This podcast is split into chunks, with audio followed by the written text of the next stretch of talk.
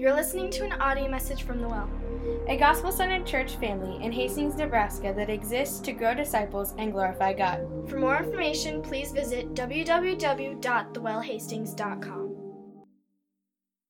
Psalm 18, title of that psalm in my Bible says, The Lord is my rock and my fortress. The subheading in my Bible says, To the choir master, a psalm of David, the servant of the Lord, who addressed the words of this song to the Lord on the day when the Lord rescued him from the hands of all his enemies and from the hand of Saul. He said, I love you, O Lord, my strength. The Lord is my rock and my fortress and my deliverer, my God, my rock in whom I take refuge, my shield and the horn of my salvation, my stronghold. I call upon the Lord who is worthy to be praised, and I am saved from my enemies. The cords of death encompassed me, the torrents of destruction assailed me, the cords of Sheol entangled me, the snares of death confronted me. In my distress, I called upon the Lord. To my God, I cried for help. From his temple, he heard my voice, and my cry to him reached his ears. Then the earth reeled and rocked. The foundations also of the mountains trembled and quaked because he was angry. Smoke went up from his nostrils, and devouring fire from his mouth. Glowing coals flamed forth from him. He bowed the heavens and came down. Thick darkness was under his feet. He rode on a cherub and flew. He came swiftly on the wings of the wind. He made darkness his covering, his canopy around him, thick clouds dark with water. Out of the brightness before him, hailstones and coals of fire broke through his clouds.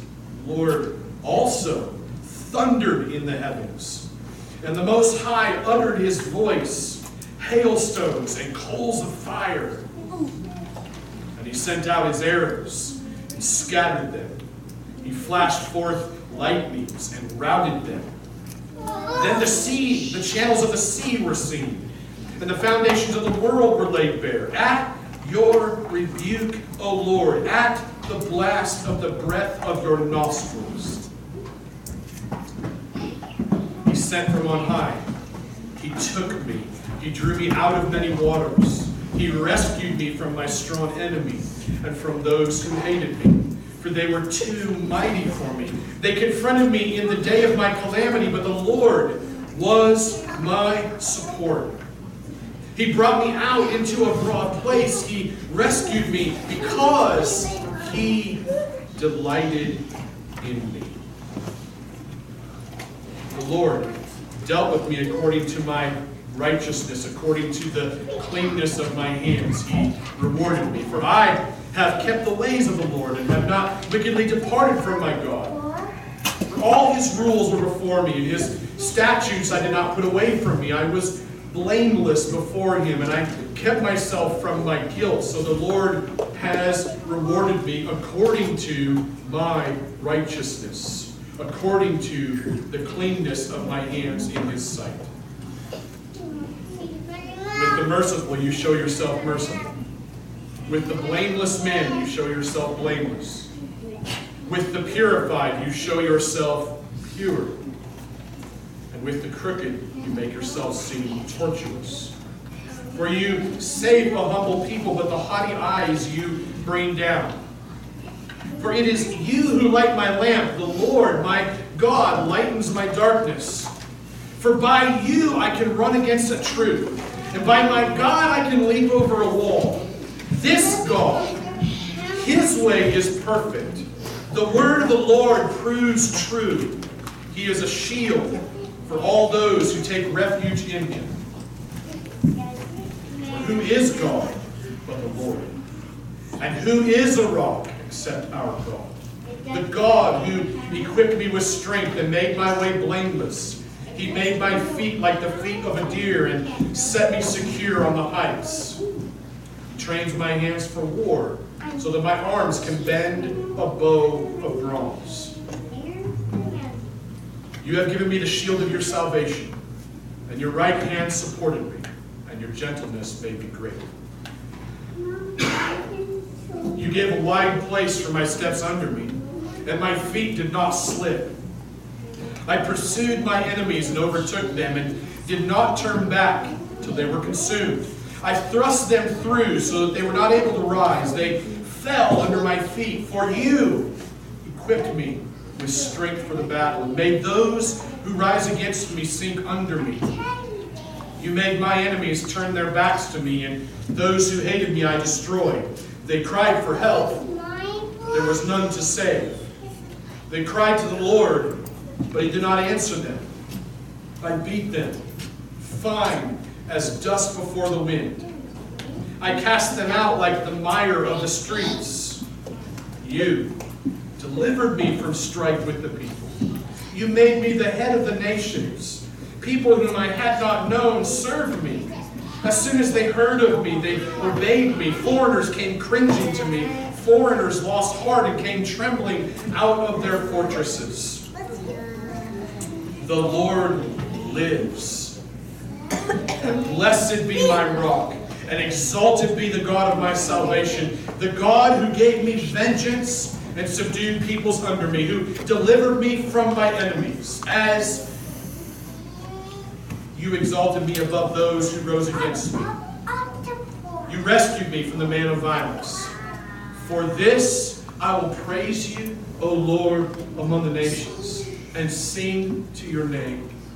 Great salvation he brings to his king and shows steadfast love to his anointed, to David and his offspring forever. This is the word of God for the people of God today. Amen. Pray. Father, we thank you for your word. We trust that it is perfect and it is true.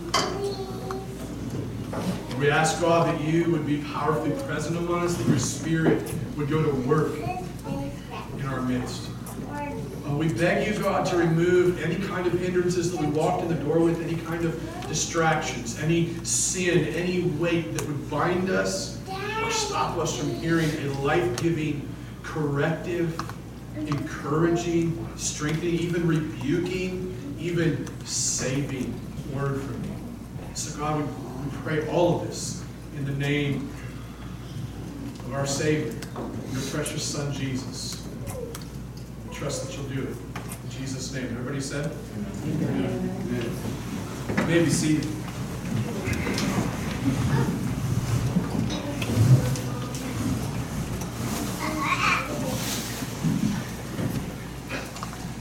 Psalm 18 is uh, one of my favorite psalms of all time.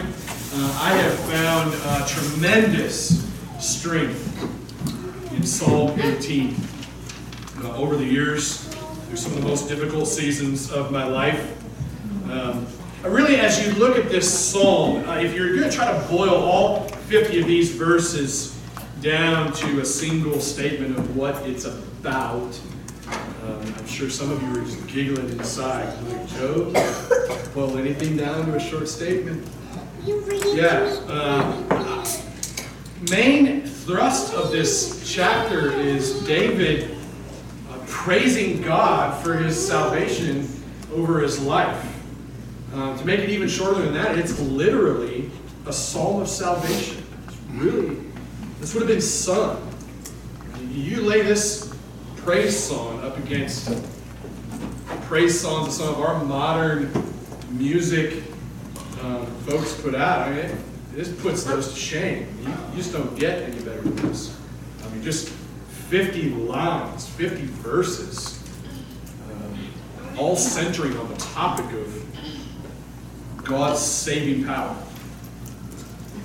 Most commentators uh, believe that uh, this psalm was probably written near the end of David's life as he kind of looks backwards over the many victories that God had given to him. And the emotional kind of a feeling uh, in this song really uh, should be filled with excitement, okay? That's really the emotional feeling uh, throughout the psalm. That emotional excitement is there because of all the victories that David had witnessed God winning on his behalf throughout his life. So, for some of us, this would be similar to the feeling that we get when we're watching the Huskers win a game, um, or even just find out that they might even play a game. It might be something we might feel excitement in if that were going to happen this year. But it's probably not going to happen this year, so that's the way it goes. For others of us who hate the Huskers, because there are some of you here I know who do, we pray for your salvation each day. So this song is good. this song was good for you too. um, all kidding aside, I mean the reality is we all we all have uh, places of our lives where we either have experienced God's saving power, not just in the soteriological sense of God saving me from hell, but God's saving. There, there are ways in which we uh, experience the excitement of the win. Right? I heard a report this week from one of our members that uh, her friend um, overcame her battle with cancer. She, she brought the, the word that cancer went into remission. That's an exciting moment when you get that word.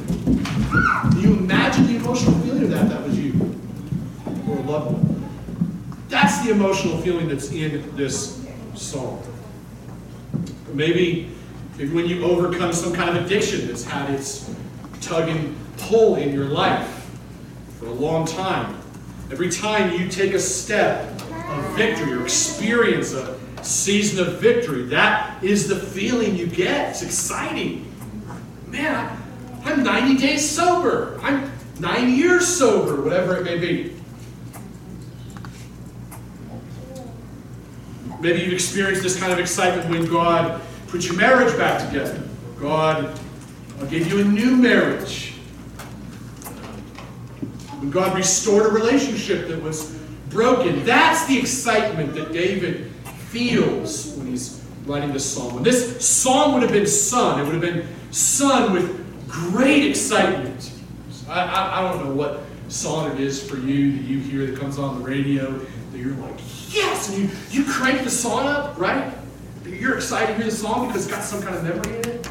Like it I want to find as many ways as I can to help us understand there is excitement in this psalm because of the work of God overcoming all of David's enemies, doing a work of salvation. The bottom line here, um, that David's mind is filled with God's saving work in and through his life. Okay? In and through. It's hard for us as Christians at times when we get we get in this little box of, of this my own little personal relationship with Jesus. Uh, it's all about personal salvation with, with me and Jesus.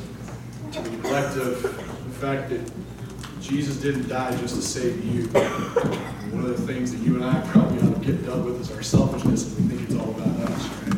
There's a community Jesus died for, individuals within that community. So it's not just the work that Jesus does saving inside of us, but the work that he does through us is vitally important. When somebody comes to me and says, oh, Jesus has saved me, I, I trust in Jesus, like that's that's the American motto. That's the American motto. We believe in God here in America. Some. It's popular in the Western culture, though. So when somebody comes and says, "Hey, I, I believe in Jesus," do you? Is he working through you or just in you? If, if he's only doing work in you and not through you, then I question.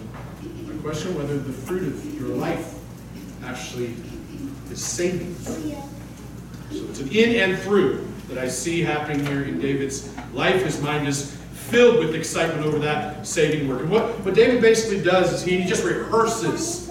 He rehearses how he called out to David, or called out to God for salvation during some of the most difficult seasons of his life. And then he describes God's response to his cries for help. And then he gives this lengthy description of his saving relationship with God. And then at the end, he praises God for his salvation. So I want to pick that apart. Four chunks. We'll break this down into. We are verse by verse, word by word preachers here. That's a value. But I will guarantee you today, we're not going to do word by word preaching of 50 verses, just to let y'all know you're going to get home in time for lunch. So I'm going to break it into four sections. I'm just going to highlight a, couple of verses in each of those sections. I think are kind of the, the highlight of that section. And then I would just encourage you, like when you go home today and throughout this week, spend some time. There's 50 flipping verses there for you spend some time in, right? Spend some time there. Go back and listen to this sermon a couple times, maybe test me out, see if what, what PJ said was right or not. Thing I see, David calls out to God for salvation in verses 1 through 6, right?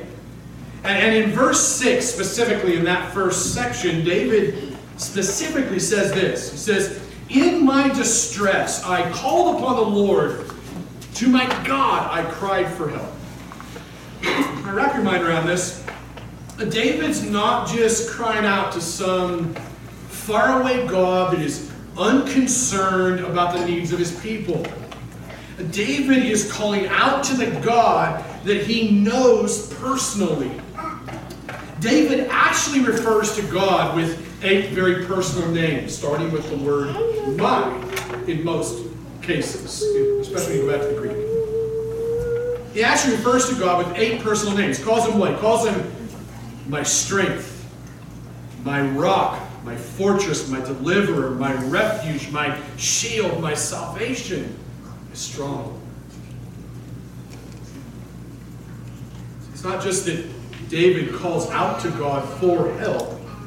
David actually calls out to God for salvation. And when he does this, he calls out to the God that he knows. He doesn't know about him, he knows him. It's the difference between me telling you all sorts of great facts about my wife and then actually knowing her because I spent time with her. That's the difference. David knows God in an intimate, personal way. And he loves God. He loves God. Why? He loves God because he has personally experienced the presence and the power of God's salvation in his life. Second thing that we notice as we move our way through the text is that God responds to David's call for salvation, right? Responds to it. Verses uh, 6 through 19. You look at the latter half of verse 6 in your Bible. David says, From his temple he heard my voice and my cry to him reached his ears. And then for the next 13 verses or so, uh, David launches into this description, this really powerful description of God's response to his call for help. The cool thing about God is God doesn't leave David on red. Okay? He doesn't. David didn't send this text message and God's like, yeah, busy. God answers back and, and his response, David's description of God's response, it's really meant, it's really meant to knock our socks off, right? It's meant to be so over the top that it just causes us to go, wow, that's God. God doesn't show up late to the fight. And uh, truth be told, when God does show up to the fight, he's not a pansy, right? He's not a pansy in any way. Like, I often joke about guys that I'd like to have in the dark alley. and uh, yeah, God's, God's not a pansy here. When God responds to David's call for help, what happens? Look at your text so you can follow along. When God responds to David's call for help, man, the earth gets rocked. Uh, the mountains get shook at the sight of God's anger. The, the, the image of God in, in these verses, as, as you look at it, and it reminds me of the ferociousness, the passion with which God shows up to do battle against our enemies. You think of this picture. This is the God, this is the Father that you want to show up in the room when your enemies are coming after you, right? Smoke's coming out of his nose. He's breathing fire out of his mouth. He's got great balls of fire getting shot at the bad guys. The heavens are parting like the Red Sea. There's this mighty wind around him as he rides into town, cloaked in swirling darkness, kind of like a tornado of wind and rain. And coming out in the middle of that is all these hailstones that are aimed at the bad dudes. That's who I want riding the town to rescue me from my abusers. Amen? Anybody else? Yeah. Whenever I find myself in trouble, this is the Father that I want to have riding into battle on my behalf. Reminds me of the, the Narnia movies. Always reference those, right? Love the Narnia, you know, the lion, the picture of the lion next to the little girl, the bad guys are coming. All you can see is her, and she's afraid. And then the, the camera changes angle, and there's Aslan right next to her, and the bad guys are coming, and he opens his mouth, roars, and the bad guy's like, Poof! That, oh, I love it. That's the picture you get here, right? Whenever I find myself in trouble, this is the Father that I want to have riding into the battle on my behalf. I want, I want God's voice to not just speak all nice and quiet as we turned him into this little Caucasian blue-eyed blonde-haired dude. I want God's voice to rock, right? I want it to thunder in the room when God speaks, when my enemies are present. I want to see the sky completely filled with these arrows that David is talking about lightning, flashing. As my father comes to rescue me, to annihilate my abusers. Isn't that what you want? I want to see the sea. I want to see the sea of difficulty parting in front of me. As I make it to the other side, as I make the other side, I want to be able to turn back and I want to look back and I want to see the waves that come crashing down on my enemy, just like the Egyptians who had enslaved Israel for so many years and then wound up facing the wrath of God in that Red Sea. I want to see that kind of victory in battle against Satan, sin, and the grave. God's response to David's call for salvation here. Uh, it's capped off at the end of this section with this image of God's fatherly compassion care, right? You look at the last few verses of this section, um, down towards the end of 6 through 19, you see God's like fatherly compassion, his care. David describes him as tenderly pulling him out of the pit of despair. Out of that pit of despair and fear and death, comes and he tenderly pulls him out. So even though David's enemies were too strong and too mighty for him to overcome, there, there is not an enemy that you or I face that isn't going to melt at the sight of our warring God who's riding in to rescue us. You see this when, when David says in verse 19, and he brought me out into a broad place. He rescued me because he delighted in me. That's such a key point in the text, I believe. He rescued me because he delighted in me. Here's the thing God doesn't just delight in rescuing you merely for the rescue. He delights in rescuing you because he delights in you through the shed blood of Jesus. You and I will never be perfect this side of heaven. That's the whole creation, redemption, fall, new creation, glorification themes. We talk more, more about that later. I don't need to get off on it. But when, when God comes to you, to rescue you, he does that because of the work of his son Jesus at the cross. And he's looking upon you and he sees no imperfections. He sees no brokenness. He sees no sin. Why? Because the shed blood of Jesus is, is over you. Therefore, God now delights in you, not just in rescuing you. He rescues you because he delights in you.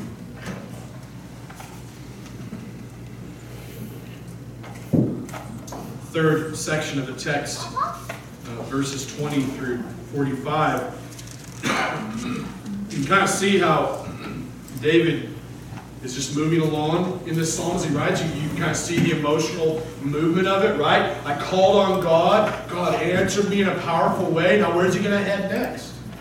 Well, this, this moves his heart into describing the kind of salvation relationship that he has with God.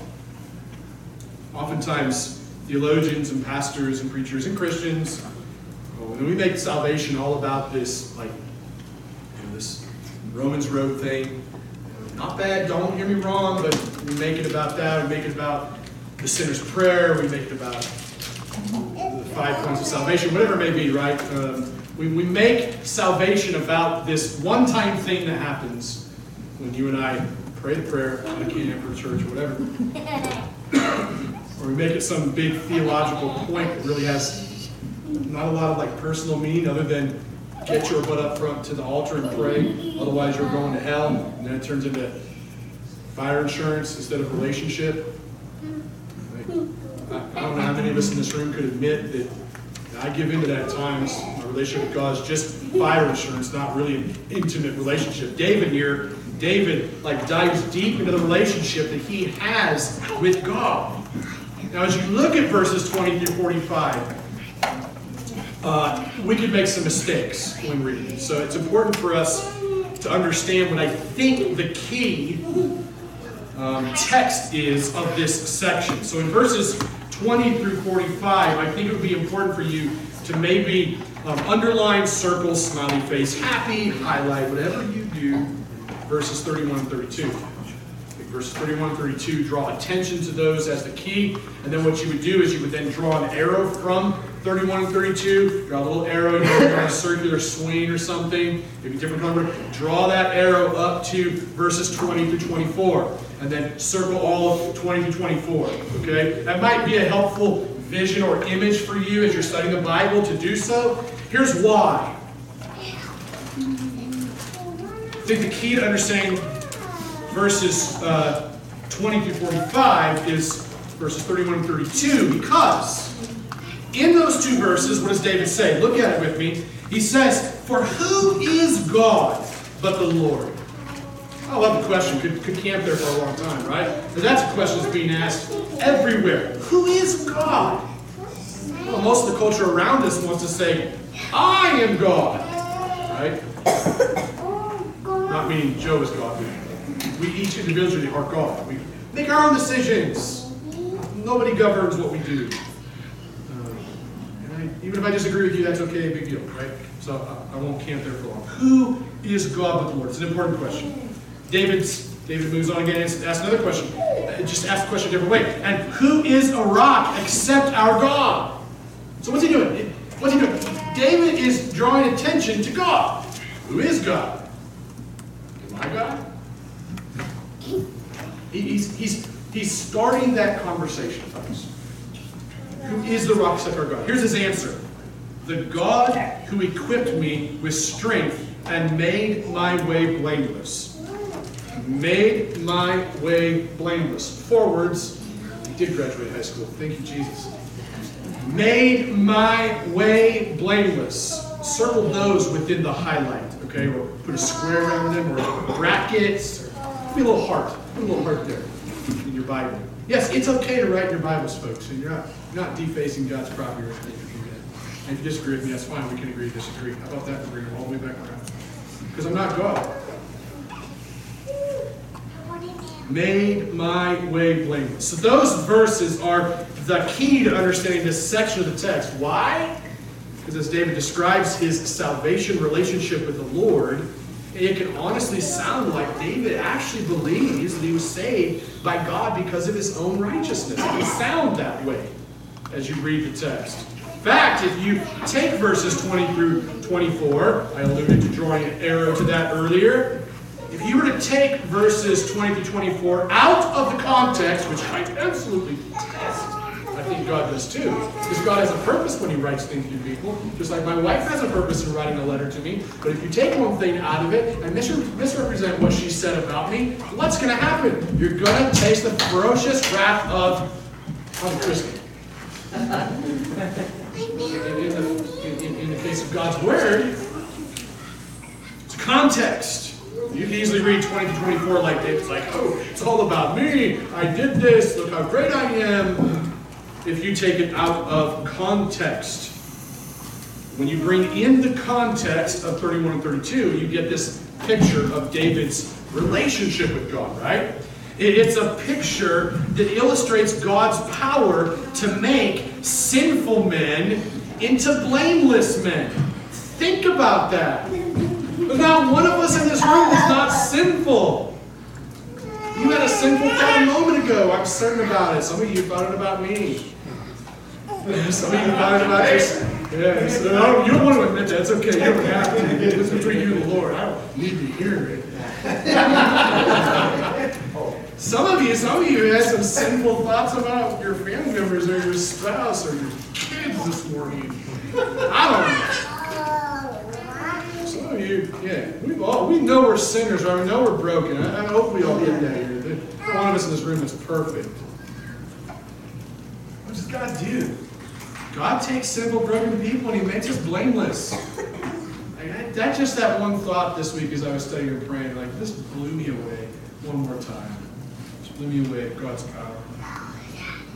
Because of David's trust in God, David then experienced this eternally life-saving relationship with God. And, and the, the benefits of that redemption, the benefits of that salvation relationship, they're all over this section. David was made righteous by God. David was cleansed by God. His wickedness was washed away by God. He, he became blameless before God. He was innocent in God's presence. God looked upon him like a perfect child. All David does is just compound words. Lots and lots of words over and over again to show this relationship between him and God and what God had done for him. What David is he had experience. He didn't just have this mere head knowledge about the doctrine of salvation. He wanted to argue with every other person around him on Facebook or wherever else. David is writing about something that he had experienced. And it was the mercy and the kindness and the patience and the, the humility, as well as the provision. Listen to all these words he uses. God had provided him with the strength and the safety and the salvation and the support and the steadiness and the victory and the deliverance and the rescue and the steadfast love. He uses all those words in this section to describe what God had done for him in relationship. The, you could say the investment that God had made in the relationship. God had literally given himself to David as he drew David towards him. David had all of these resources, namely the resource of the presence of God at his disposal. That's what he had. So, what would that lead you to? It leads David in this fourth and final section, verses 46 through 50. Leads him to read. Leads him to praise God and to praise God for his salvation. So, so David has recounted his earnest cry out to God in the face of certain death. Uh, he, he, he's also uh, he's also described God's response to that call, and then he's kind of pressed pause for minute because just led him right into it, into describing this relationship, this saving relationship with God. And at the tail end of that, he can't help it but to praise God. Like, like, and I don't lead you praise God, then you got serious heart issues, right? And, uh, you know, Jesus referred to David as a man after God's own heart, so David had his issues for sure. Led him to praise God for salvation. Now, here's an important note, just a sideline theological note about this, this section of Scripture, as well as as well as 20 through 24. Um, just then, most of you probably won't be over this quite like I will, but that section, 20 to 24, as well as a portion of this section, um, really is pointing to Jesus. Um, and it would take us a long time to lay the foundation of that. You work your way through lots of scriptures to get there, but do your study on that. It's fascinating to find out. Um, lots of what David is saying here in this psalm is uh, founded on a promise that God had made to David in 2 Samuel chapter 7, verse 13. In that section, God had promised to David to establish his throne forever in the coming Messiah, Jesus. So it's not only David's experience of God's salvation over him, but it's also David's hope in, in, in the eternal nature of God's salvation to him. It's those two together that then leads David to proclaim in verses 46 and 50, claims this, look at it with me, 46 and 50, the Lord lives. How about that for a prophetic statement? The Lord is alive, the tomb is empty. Right? The Lord is alive, the tomb is empty. You can't kill God. Lord lives, and blessed be my rock, and exalted be the God of my salvation. Then, verse 15 great salvation he brings to his king and shows steadfast love to his anointed. To David and who? Last words, his offspring forever. Points you to Jesus. That's what this points to. When you read Old Testament stuff, and you don't find it pointing you to Jesus, you haven't done the hard work of studying it. Everything in all of Scripture finds its point in Jesus. The reality here is that God had given David the victory over his enemies. God had delivered him from his enemies. He lifted him up out of the pit of despair. He elevated him above his enemies. He rescued him from death for all of eternity. This God, the Lord, was worthy of David's exuberant praise. And here's the reality it's an easy implication to catch. If God is worthy of David's exuberant praise, then he's worthy of our exuberant praise. Now, by way of application, because that we just worked through and gave meaning to the text, right?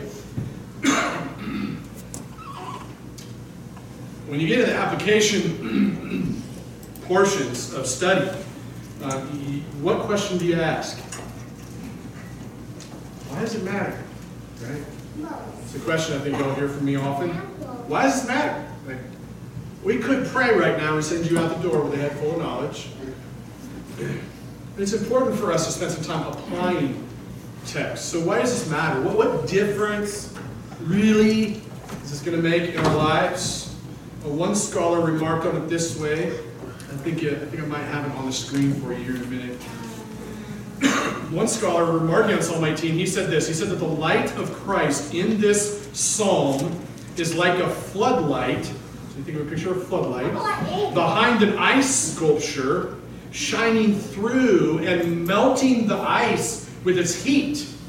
And I would add, until all that we can see then is the person and the work of Jesus at the cross and the empty tomb, extending to us the hope of eternity. So that's why this matters. See, the reality here for all of us, and I'm sure that you guys would agree, the reality for all of us is that we live in a broken world, full of broken people, full of broken systems. Turn on whatever news channel you like right now, if you even dare to do so in a season like this. Maybe you love it, that's cool. There's a sick part of that does too, so I'm just kidding on you guys. it's not, it's not, I don't think it's sin. Anyways. So whatever news station you want to right now, and you don't need me to tell you the list of absolutely insane things happening in our world. It's not new. Like, broken people, broken world, broken systems. The world is no more broken today than it was in David's day when he wrote this psalm. Here's the thing like us, David often struggled with placing his trust and placing his hope in broken pursuits, broken promises. And you and I would be remiss if we didn't at least admit that, yeah, there's days when I place my trust and my hope in something other than the God of the universe. You think about David, I'm just taking from David's life, just to kind of prove the point. And if you're better than David and you don't do some of these things, I, we ought to talk. I, just, I want to know who you are and how that looks for you. Um, David, man, David found ways of trusting in sexual addiction, right? That's why he went after Bathsheba. He trusted in that instead of trusting in God during that time. He trusted in political power. This is a season for that. He trusted in political power, his own political power, to cover up his sin with Bathsheba by using his power to not only rape Bathsheba, but to also take out her husband, his friend. So he used his political power. He trusted in that, right? Some other things David trusted in. Yeah, murdered his friend. I, I, I think he trusted in his own passivity. Anybody else here struggle, struggle with passivity? Like, yeah, there's a fight that needs to be fought there with my kid or my brother who's walking in sin. I'm not trying to point at people. I just don't know. David. yeah, part of it. The, the reality is that David trusted in his own passivity um, when his daughter Tamar was raped by one of her brothers. He just ignored it. Ignored it. I, I, I don't care how courageous of a man or woman you are in this room. It's easy for all of us to look at our lives and go, yeah, there's a time when I ignored that thing in my own life or in someone else's life that I should have been getting after. So, I share all that just to simply say that I think David was a broken man just like us. Easy for us to connect with that. The reality is that David is just as much a product of living in a broken world, you know, sin as we are. But the reality is that doesn't change who God is. Okay? It doesn't change who God is. God is still the one who created the world and all of its inhabitants to perfectly bring him glory. Our sin does not shackle the God who can make the earthquake. God had a plan all along to redeem us from our old enemies Satan, sin, and the grave. And that plan, which was laid out before the foundations of the earth were laid, that was executed through Christ's execution. His victory in the empty tomb three days later, that's what shines through this text and gives us hope. So we live with that same kind of hope that David did as we cling to the hope of Christ's return in glory to make all things new, to take us home, to be perfected in the presence of perfection, our Father in heaven. So, in conclusion, bring this all together. How do we respond to this? What difference is it going to make in our life when we walk out of here today? We got four quick points I want to make as I conclude and wrap it up. Pray that you write them down. Pray that the Lord would use it for you. Number one, cry out to God for salvation. Cry out to God for salvation. It doesn't mean that, oh, I already prayed the prayer for salvation. I ain't got to do that. No, I, I think you probably should. Remember how David says, In my distress I called upon the Lord, to my God, and I cried for help? It's not just that David called out for help, he called out for salvation from the God whom he knew and loved. And he loved God because he personally experienced the presence and the power of God's salvation in his life. You see, here's what I believe. I believe that crying out to God for salvation is not just merely a one time thing you do at a camp or a Sunday gathering. Don't hear me wrong. I don't believe you can lose your salvation. You can believe that if you want to. I don't care. We can argue about it if you want to. I don't care. I'm just saying, I don't believe you can lose your salvation, so I'm not preaching go get saved again. What I am preaching is this that crying out to God for salvation, that's the language of a Christian. That's the conversation between a Christian and their Father who has saved them.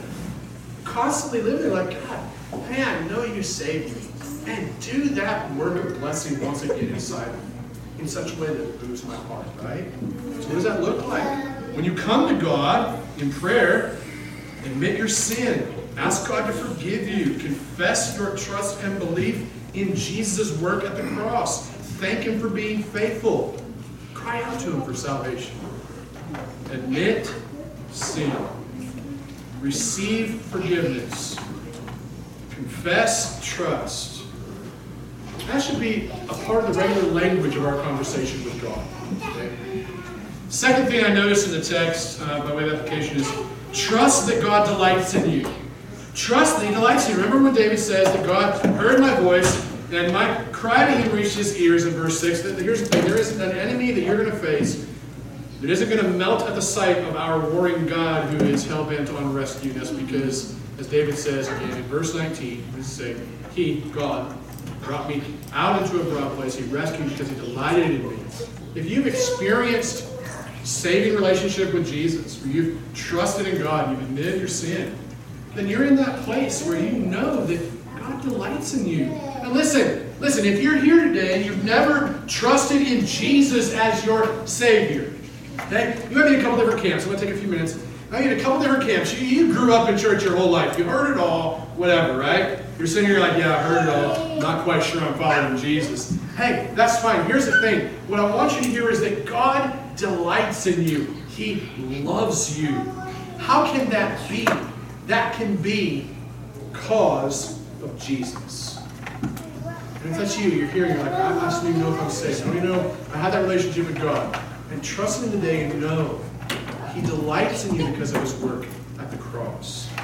And if you could, if you grab a hold of the fact that your Father delights in you, what could that do for an ongoing relationship with Him? God doesn't just delight in rescuing you, He actually delights in His relationship with you. So I just want to encourage you, spend time listening to God's Word.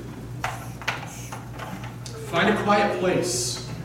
All of us should find a quiet place sometime this week and listen to hear from God. Write down what you hear and trust that God will answer you because He delights in you. Which brings me to point number three invest in a relationship with God. Remember, verse 31 32, we spent some time there, right? David said, Who is God but the Lord? Who is a except our God? The God who put me with strength and made my way blameless. Remember all the words that David uses to uh, describe the investment that God made. Listen to these mercy, and the humility, and the provision, and the strength, and the safety, and the salvation, and the support, and the steadiness, and the victory, and the deliverance, and the rescue, the steadfast love of God. Those are just some of the words that, that David uses. Roughly 12 to 13 words describe the investment of relationship that God had made as God gives himself to David, right? Think about that. How does that move you to invest in a relationship with God then? Well, you can do it. You can do that by getting into your Bible. You can do that by spending time in prayer. You do this on a daily basis. You should be. Really? A couple days goes by, not a big deal. Just like a spouse doesn't see their husband or wife, don't see each other for a day or two because got things going on, got a trip going on, work some funky hours, whatever. But if that kind of pattern goes on for a long time, what's going to happen in that marriage? You're going to get broke. All right? So, in a relationship with God, Spend time reading His Word, spend time praying on a daily basis. Join a gospel community here. Uh, those of you that are new and like, what the heck is these gospel community things are all talking about? They're small groups. We just like to put a different word to it because we like to be different. No, not really. Uh, the, the, the, term gospel community actually kind of drives after what we want to see. We don't just want to see a, a Bible study, good stuff, don't get me wrong. We just want to see a book study, good stuff, don't get me wrong. But that's not what gospel communities are. We don't want to see those being just like little counseling groups, right? Or, or self-help groups, whatever. Gospel communities. You should get yourself in one if you're not in one, okay? Uh, find what they are. Ask a leader. Come talk to me. We'd love to help you Read your Bible. Pray. Get into community. Invest in your relationship with God because He's invested so much in you. That's grace-based, not legalism. Legalism is you need to invest in your relationship with God so that God will invest in you and so you'll be better and so that you'll be more holy and so that he'll like love you more. That's legalism. Okay, so you know. So we say, invest in God because God's invested in you so much. Fourth thing and final thing, praise God for his salvation. We're going to get ready to do that here in a few moments. We're going to sing songs. We're going to take communion. We're going to have an opportunity to pray for each other if you need some prayer. We're going to have for that. We're going to praise God together. Praise Him for His salvation. Never forget that the Lord lives. Blessed is our rock who is exalted. Exalted be the God of our salvation, right? God has given us the victory over our enemies. That's the picture all throughout here. God has delivered us from our enemies. He has lifted us up out of the pit of despair. He has elevated us above our enemies. He has rescued us from Satan, sin, and death. Listen, whatever Satan's been speaking to you of this week about how worthless you are, or shameful you are, or guilty you are, or whatever words he uses when he speaks them that you know darn well deep inside don't come from your Father in heaven, those words have been beaten. They're powerless. Don't give them power over you. That you can trust in Jesus, and he says to you, I delight in you. I delight in you. Don't listen to Satan's words. He's been beaten. Sin. Sin comes to tempt. Wouldn't you like to do this thing? Man, it would make you feel great. Hey, it would kind of relieve you from all the difficulty in this world. But you know and I know that what sin promises is bankrupt. There's no, there's no follow through on the promise of sin. It ain't no good. It ain't going to follow through because it'll feel good momentarily, but on the back end, you're going to feel like crap, right? Because you're going to know, man, it was wrong. It was wrong. Know that the power of Satan and sin have been broken at the cross of the empty tomb. And know this final thing death has been beaten too. Death's a scary thing, comes for all of us. All of us are going to face death one day. But the power of sin has been broken.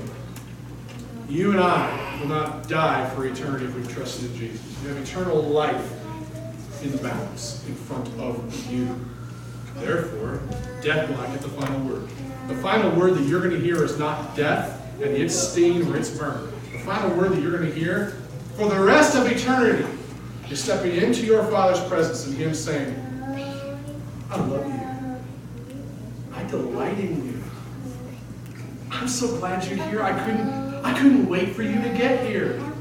I've been waiting for this for eternity to be with you. Those are the kinds of words you're going to hear from God in eternity. Why? Why? That's because plan all along.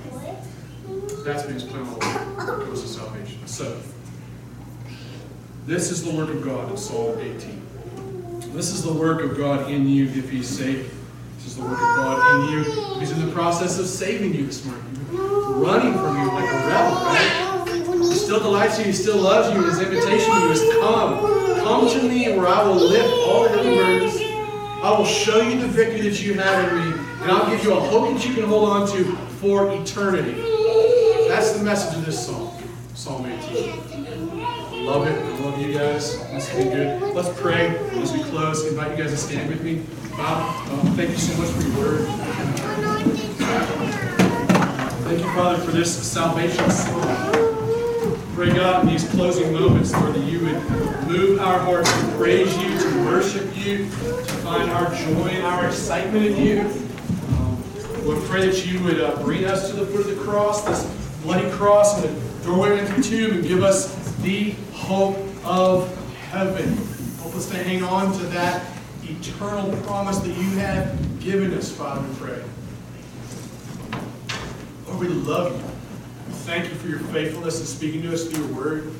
Ask God these moments that you would come through the power of your spirit and highlight things that you uh, um, that you wanted to highlight for us. I, I know that I use a lot of words to uh, uh, to describe and to explain 50 verses, and so God, I pray that you would take whatever words you meant drive deep into the hearts of everyone here. Pray that you would do that. Trust you to do that. Lord, we love you. In Jesus' name, they said. You're listening to an audio message from the Well.